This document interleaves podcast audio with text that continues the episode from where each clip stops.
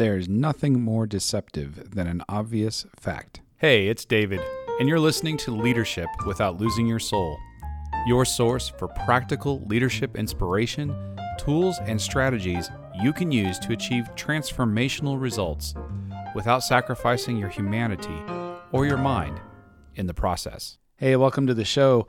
So glad that you're with us. Uh, today I'm going to just be me I wanted to check in with you a little bit, update you on what's happening here at uh, Let's Grow Leaders and in our world and some upcoming fun things, and then uh, dive into uh, a Tomorrow Together uh, topic that I think is very relevant for human centered leaders and as we're trying to be the best we can be. Um, that opening quote there, there's nothing more deceptive than an obvious fact. That's uh, Arthur Conan Doyle, so the Boscombe Valley Mystery uh, for for you uh, literary buffs out there. There's nothing more deceptive than an obvious fact. And as we're uh, talking about obvious facts, uh, getting into perspective, curiosity, and how those obvious facts can kind of hamstring us as leaders. So that's where we're going today. But before we do, wanted to let you know that Karen and I are hard at work on our next book. It's uh, coming out next year, so a little under a year from when you're listening to this, if you're listening in real time but uh, that's just the traditional publishing business. It takes that long to get them out there. But it's about workplace conflict, uh, all about powerful phrases that you can use to deal with workplace conflict. And so, this is going to be the kind of resource that you can uh, use yourself, that you can certainly give to all of your team, and all of the human centered leadership approaches that you're so accustomed to on the show uh, we'll be uh, talking about in terms of how you can do those as team members and have those kinds of conversations with one another. And not from a place, uh, an assumption that conflict is bad or negative. Conflict can be very, very helpful. And effective teams and good leaders, we should be having good, productive conflict around ideas that help us to make better decisions. So that's where we're heading with that. Wanted to, to give you a heads up. But the most immediate uh, ask that I have of you or opportunity for you is to add your voice. So, we are doing a World Workplace Conflict and Collaboration Survey, and we have a little over 5,000 participants around the world right now. So, wherever you are, would love to invite you to participate in the survey. And you can do that at uh, World Workplace Survey, I'm sorry, World Workplace Conflict Survey.com. Again, that's World Workplace Conflict And it'll just take five minutes, and we'd love to get your voice. We are collecting uh, people's experiences of, of workplace conflict, what they're experiencing today, what your experience has been in the past, stories of conflict, stories of collaboration and what makes it all work. So we're uh, taking all of that data and incorporating it into the book and findings as well. So love to get your voice uh, if you have an opportunity to do that. Just five minutes, completely anonymous, and uh, we'll be in future episodes getting back to some of that research data and sharing many of those powerful phrases with you.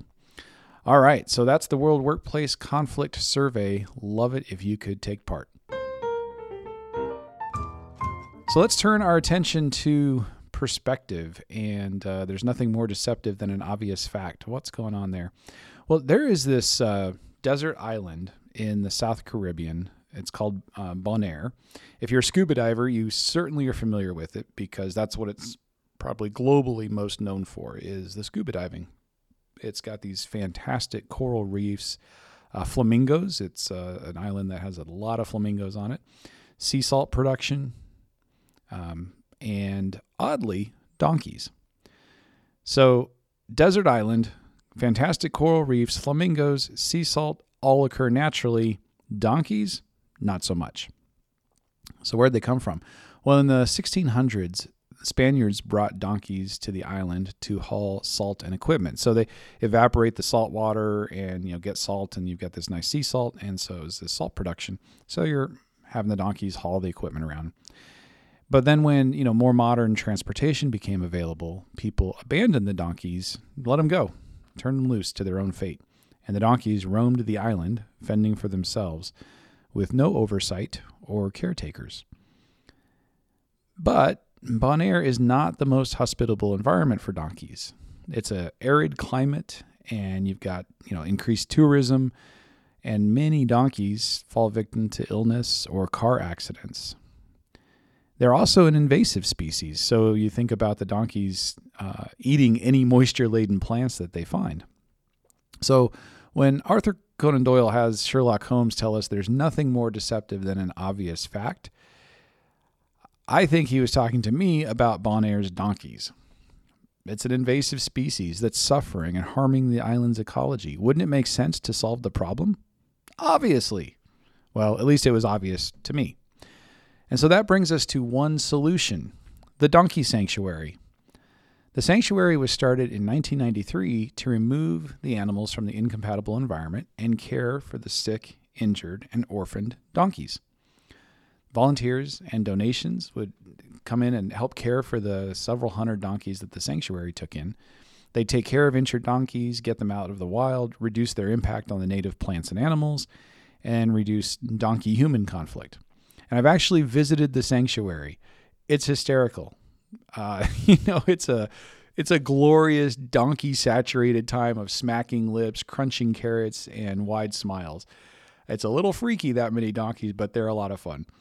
And so that sounds like something everyone can get behind. Obviously, a good thing, right? Well, I thought so. But it turns out not everyone sees it the same way. There's a petition uh, that last time I looked had more than 3,000 people out of the island's population, which is only 20,000 people, to maintain Bonaire's wild donkey population. They argue that the sanctuary's practice of sterilizing male donkeys is eventually going to lead to the extinction of donkeys on the island, and for them, that's a problem. Even though the wild donkeys aren't indigenous, their supporters view the donkeys as part of their culture and heritage it has been for the last 450 years. They're also, they also have concerns about the humane treatment of the donkeys within the sanctuary. So, their bottom line they want the donkeys to remain wild and for people to treat them well. So, as a leader, I want to ask you if you recognize this kind of frustration. You figure out a great solution to an irritating problem and you unveil it only to find out that not only do people dislike your solution, they don't even see your problem as a problem. I have had this happen so many times. As a new supervisor trying to solve an obvious inefficiency in a process that my team had no interest in changing. I have had it as a family member trying to better organize the kitchen. You know, and in those moments, I'm always inclined to dig in, explain why I'm right, try to and I put this in quotes, help everyone else understand the facts that are so obvious to me. But if you've tried that, you already know how that ends. As the saying goes, those convinced against their will are of the same opinion still. The donkey sanctuary situation made it clear to me that arguing is a waste of time and energy, though it does sell commercials for talk shows and, you know, news channels. But there's another way as a leader as someone wanting to be an effective human being, we can listen. When people can't see what's obvious to you, it's not that they're obstinate, ignorant, or broken. People are different. They have had different experiences, different values, different personalities. They're looking at the world through all those filters, just like you do. These are opportunities for us to listen, to get their insights, to find out what it is that's obvious to them, to look for the rightness in their perspective. What is it that makes such obvious sense to them that they'll wonder how you could be so blind? For myself, I know that I'm a way better leader, parent, partner, human being when I stop coming to everyone with all my answers, solutions, and my obvious facts. Many times, particularly as a leader, a tough question is way more important than having an easy answer, and a discussion is more valuable than the dictate. So, as a leader, can you identify the issues that are obvious to everyone? Find the value in the different perspectives. Then it's possible to create, find and create, you know, those different kinds, creative solutions that make far more sense and will have more support than the limited but obvious approach you might have started with. And no, it's not always possible to craft a solution that meets every need, but you'll never find it if you don't look for it. So, some thoughts on leadership, courtesy of the donkeys on the desert island of Bonaire in the South Caribbean. I uh, hope as you're thinking about your day going forward, find one place to show up with curiosity, to investigate what are the obvious facts for someone else that aren't so obvious to you, and be the leader you'd want your boss to be.